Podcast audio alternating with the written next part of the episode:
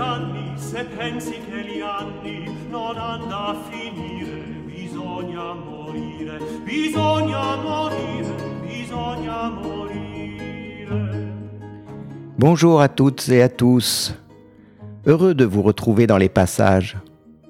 Heureux de partager avec vous des rencontres qui sortent des sentiers battus et de bousculer les pensées ambiantes celle qu'on appelle la bien-pensance, celle qui fait entrer dans le sens commun. Alors qu'entrer dans les passages hein, passe par l'école buissonnière et donne du sens à chacun selon son vécu. Alors, quoi de mieux que de passer par la tente sombre du studio Gisèle Halimi? C'est un endroit magique, peut-être un peu chamanique. Un endroit que j'ai découvert quand Andrés Atanza m'a invité à Sentinelle d'Humanité en février dernier. Nous avons parlé d'humanité au pluriel, la nôtre, l'humanité des sapiens occidentaux n'est effectivement pas la seule. C'est nous qui prétendons incarner l'homme moderne, celui qui se nommait Sapiens Sapiens quand il pensait encore que Néandertal était un sapiens.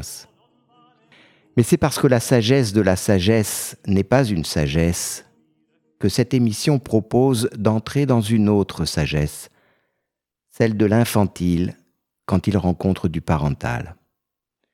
Alors aujourd'hui, de ce très bel ostéal d'Occitania d'où diffuse la radio Esprit Occitanie, partons à la rencontre des esprits de la terre avec à la technique Léo et son sourire complice.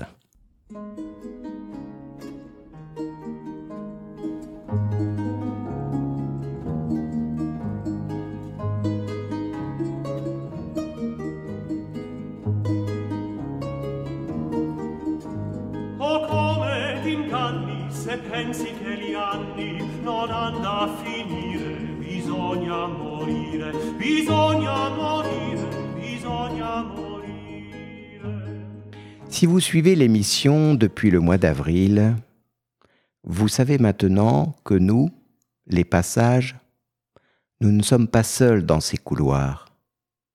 Qu'ils soient des tunnels ou des vallées, nous avons affaire avec l'horizon du chemin, la verticalité des parois et la temporalité de l'histoire. Nous avons affaire avec l'horizontalité des relations fraternelles et de la conjugalité. Nous avons affaire avec la verticalité de la relation entre les enfants et les parents. La dernière fois avec Adeline, nous avons évoqué le point haut, celui des origines, celui où se croisent les abscisses et les ordonnées du plan et qui se croise avec la hauteur, l'axe des altitudes quand on s'élève. C'est ce qui nous aide à nous repérer dans l'espace 3D. La troisième dimension, à laquelle s'ajoute la quatrième, celle du temps qui s'écoule. Du temps qui coule, comme un long fleuve tranquille.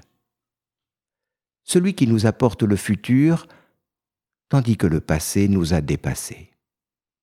Alors, prenons le temps, prenons le temps présent. Prendre le temps est la seule façon d'éviter que le temps nous prenne. Ce temps pressé, impatient, qui n'a jamais le temps. Alors qu'habiter le présent, c'est être disponible au futur qui arrive. C'est être un peu comme les poissons qui nagent à contre-courant il remonte le courant, il se laisse traverser par l'eau nouvelle qui descend de la source et apporte la nourriture. Alors, quand on nage à contre-courant, on a bien le passé derrière nous. Il nous sert de racine. Il est ce fameux point haut, celui qui nous donne un ego au fond de nous, un ego qui nous stabilise comme la quille du bateau, la quille qui lui sert de centre de gravité. Et comme la quille du bateau, l'ego n'a pas besoin d'être visible. Il permet d'être disponible à l'avenir, au futur, à ce qui arrive d'en haut, et il fait faire de belles rencontres. Quand Sapiens raconte la vie à Néandertal est un livre paru en mai 2023 aux éditions Human Science. Le professeur Johan Luis Arsuaga, un des plus grands paléoanthropologues, joue le rôle du sapiens. Il est directeur du musée de l'évolution humaine de Burgos. C'est lui qui a découvert en 1994 à Atapuerca les restes fossiles d'une nouvelle humanité, l'Homo antecessor. Cet Homo antecessor aurait vécu il y a 800 000 ans environ. Ce serait l'humanité la plus ancienne d'Europe qui se serait éteinte sans descendance. Celui qui joue le rôle du sapiens néandertalensis est un écrivain romancier, Juan José Milas. Il a reçu le prix Planeta en 2007 pour son livre El Mundo. Lorsqu'il est allé visiter le site archéologique d'Atapuerca, il a ressenti une proximité physique et mentale extraordinaire jusque dans sa chair avec la période paléolithique et les humanités qui l'habitaient. Cela a fait un écho avec mon propre ressenti lorsque j'ai regardé le documentaire de Luc-Henri Fage qui raconte la découverte des constructions de la grotte de Bruniquel il y a 176 000 ans. Johann José Milas nous dit Notre appartenance au paléolithique est une évidence. Nous avons passé 95% de notre existence dans la préhistoire, celle de l'oralité, bien avant l'écriture. Et nous venons d'atterrir dans cet infime laps de temps que nous appelons l'histoire avec un grand H. Celle qui commence à s'écrire il y a 3000 ans environ, dans le croissant fertile de Mésopotamie, avec l'épopée de Gilgamesh, une épopée écrite en caractères cunéiformes sur des tablettes d'argile. Alors quand Sapiens raconte la vie à Néandertal, il lui montre que la préhistoire n'appartient pas seulement au passé. Il montre que la préhistoire est d'une émouvante actualité les événements du Paléolithique nous concernent davantage que ceux de notre époque, car ce sont eux qui éclairent notre présent. Chaque lieu que nous visitons, chaque lieu que nous traversons est un voyage dans le temps. Un voyage qui permet de saisir l'essentiel sur les origines de la vie en lien avec les origines des processus d'humanisation. Ces processus d'humanisation sont la procréation, résultant de la reproduction sexuée qui va se modifier en lien avec la bipédie, l'apprivoisement du feu dans ses diverses fonctions pour les rites alimentaires comme pour l'éclairage, et les rituels psalmodiés autour de la naissance et de la mort, à l'origine des pratiques chamaniques, puis à l'origine du langage articulé. Alors, c'est le son de la guitare de Pepe Habituela qui va nous accompagner dans nos voyages. Don Cherry disait Le son de sa guitare est celui d'un arbre qui pleure. Fils et père de guitaristes gitans, le doigté de Pépé sur les cordes a quelque chose d'universel à l'écoute de ses propres battements intérieurs, il fouille sous la peau, dans sa chair, pour que surgisse une ligne mélodique limpide à l'image de l'eau qui coule de nos larmes.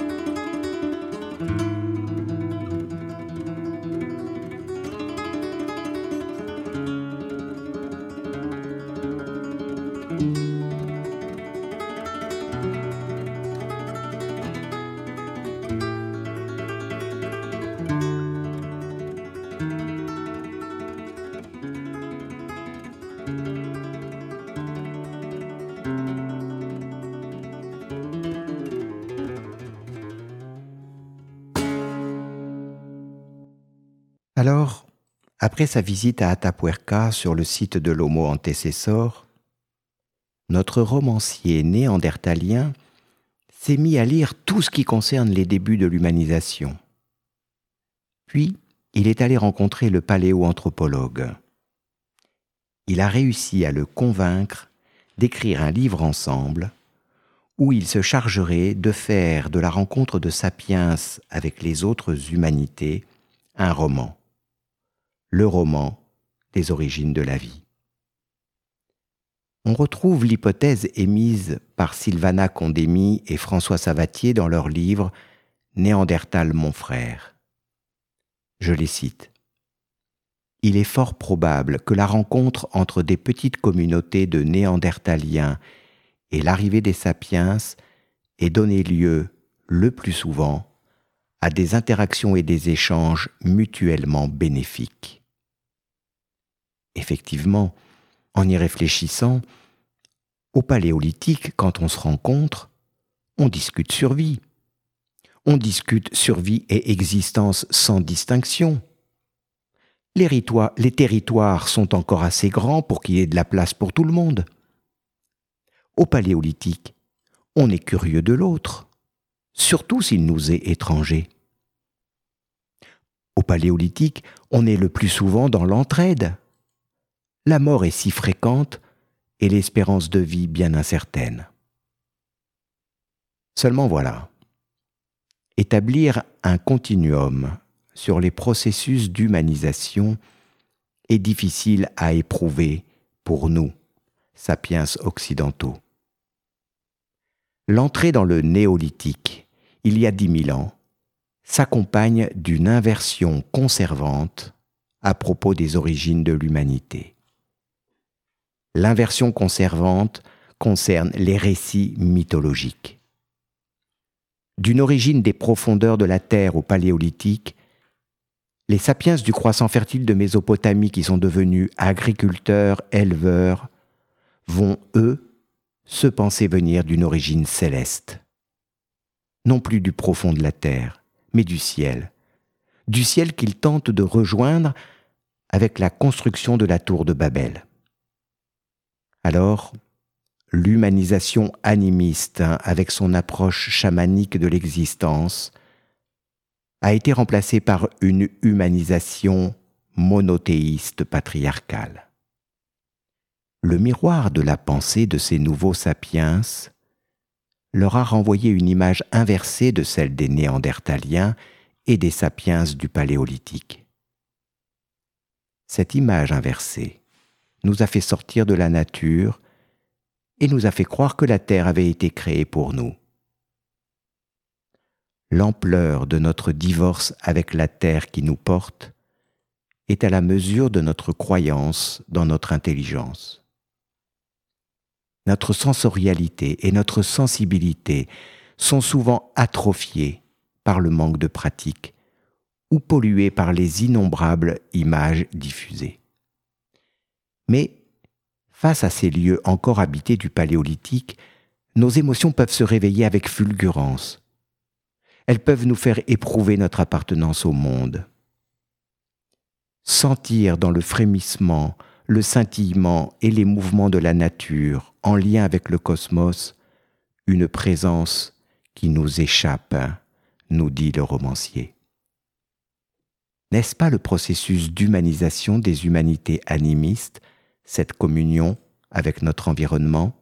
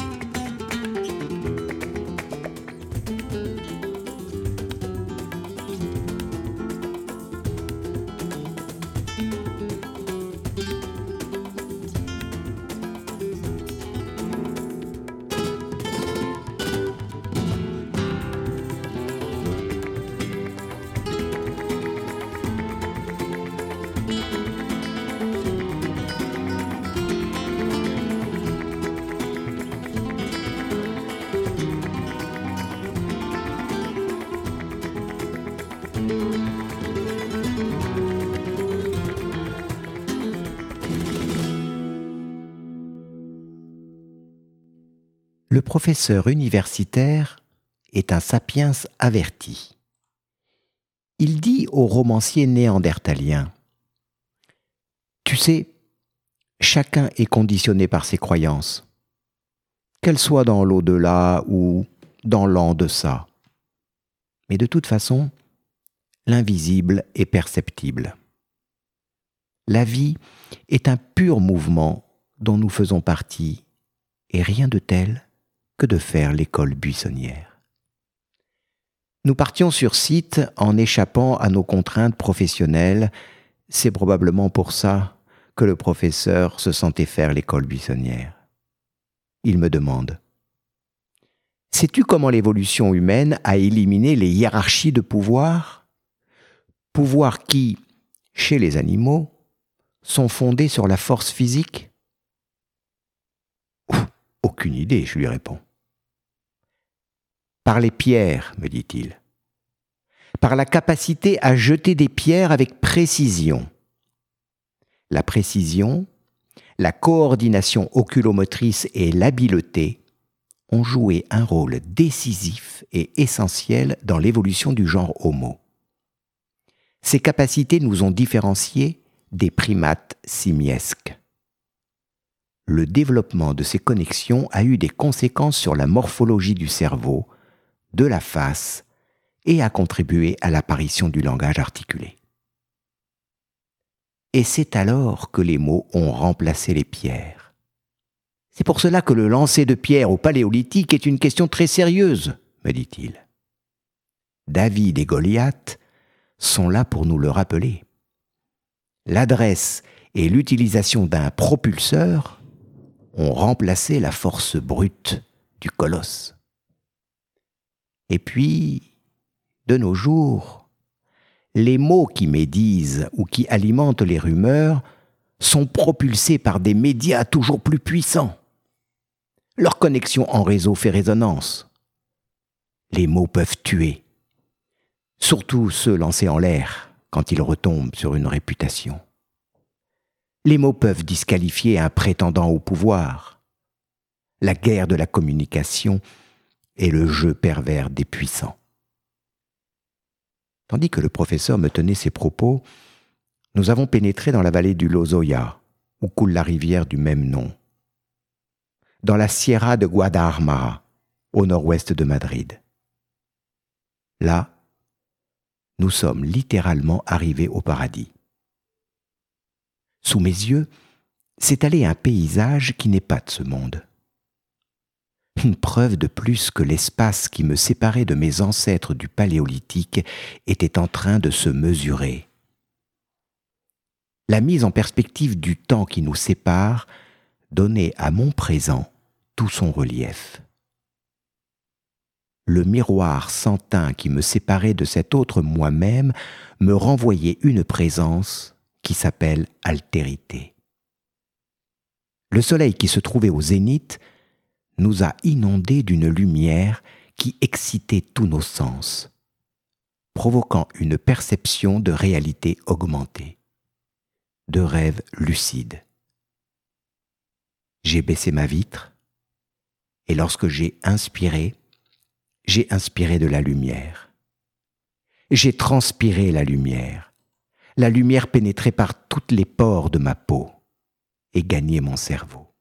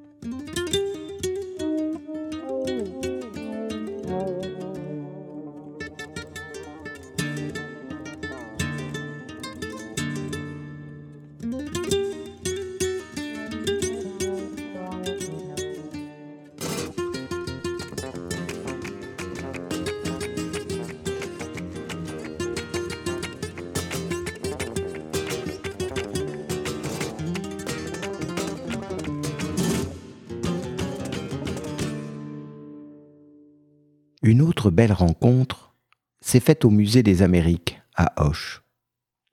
Une rencontre avec le mystère Vicus, un peuple qui a vécu au nord du Pérou, près de la frontière avec l'Équateur.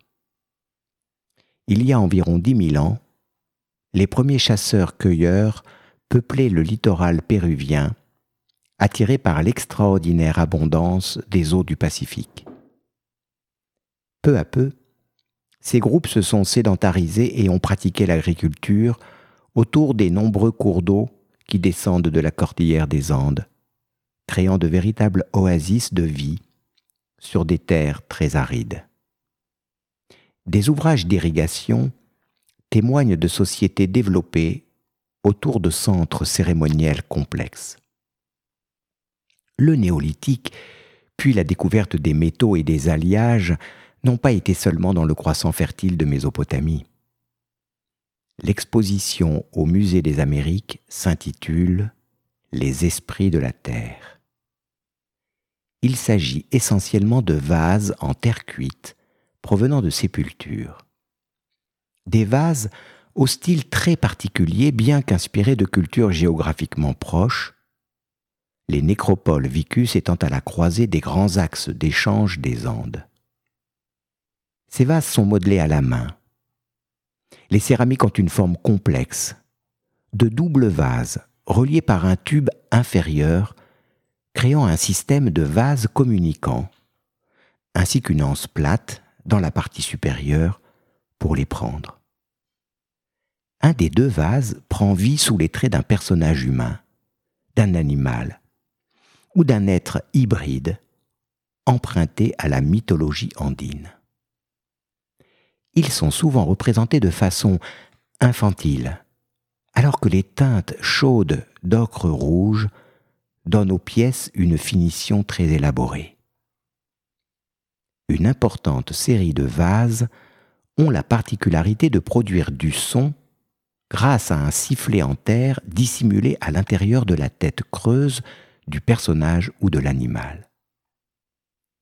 Ces vases siffleurs émettent un sifflement proche du chant des oiseaux. Dans le Pérou ancien, les chants et différents rythmes sonores accompagnaient le déroulement des cérémonies rituelles. Ces objets sont donc considérés comme des objets sacrés, à fonction symbolique, renvoyant au thème du passage. Le passage. Le passage faisant le pont entre la vie et la mort, entre l'humain et l'animal, entre le visible et l'invisible. Tout cela relié entre eux comme des vases communicants. Le pouvoir de procréation est représenté par des goulots en forme de phallus, laissant penser que l'écoulement de liquide sacré symbolisait le transfert d'un monde à l'autre.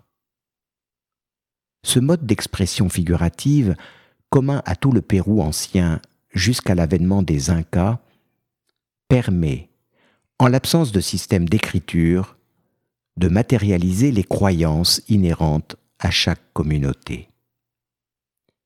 Leur point commun étant que le monde d'en haut et le monde d'en bas, par leur interaction permanente, créent un espace intermédiaire produit de la rencontre des contraires.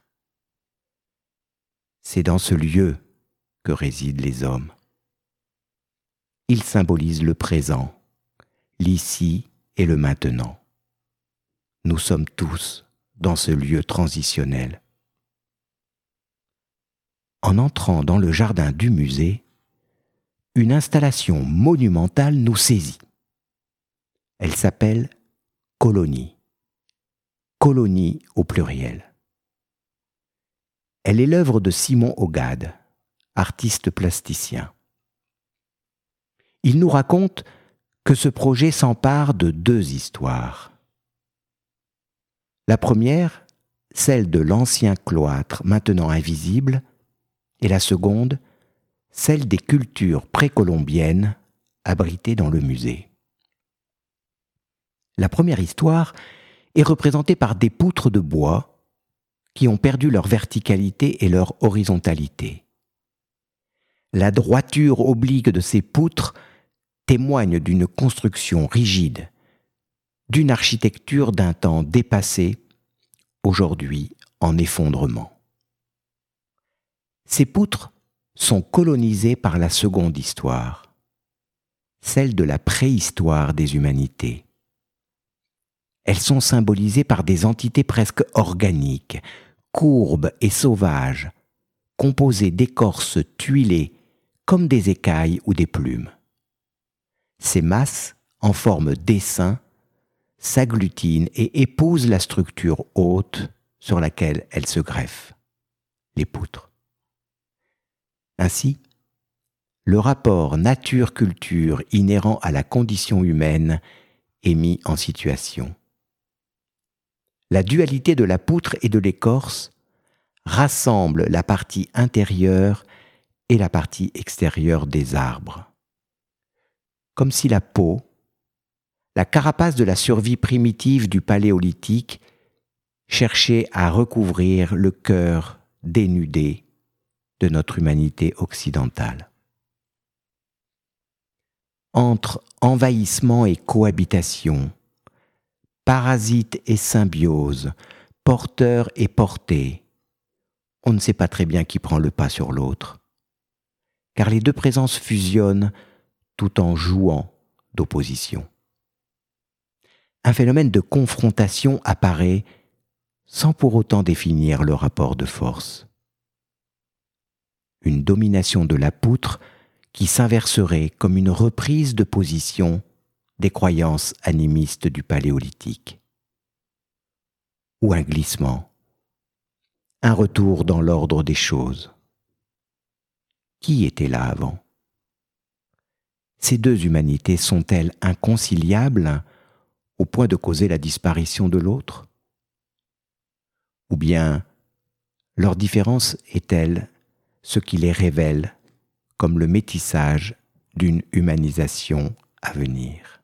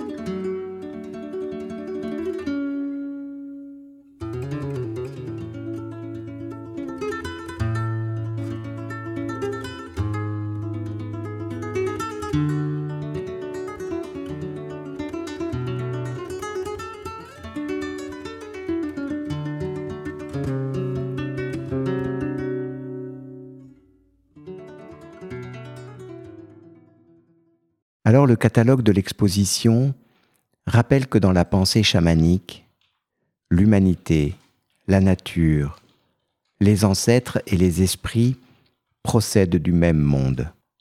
Ils sont constitués de la même énergie, une énergie qui les connecte ensemble et leur permet d'interagir. Une énergie qui nous apporte l'espérance d'un monde meilleur à venir. C'est bien comme nous l'a confirmé Adeline Coursan dans notre précédente émission, cette espérance qui fait que notre vie peut changer pour un meilleur pour soi-même et pour les autres. Alors c'est pour cela que nous allons continuer à nous rencontrer sur les chemins des passages, celui de l'école buissonnière.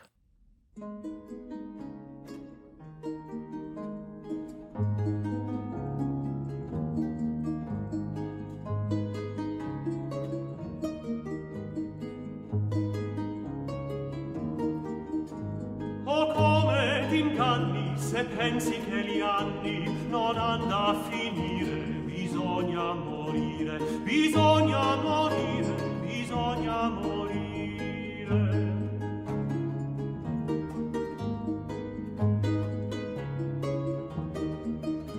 È un sogno la vita che parsi gradita, e breve gioire, bisogna morire, non val medicina, non giova la china, rapina non si può guarire bisogna morire bisogna morire bisogna morire.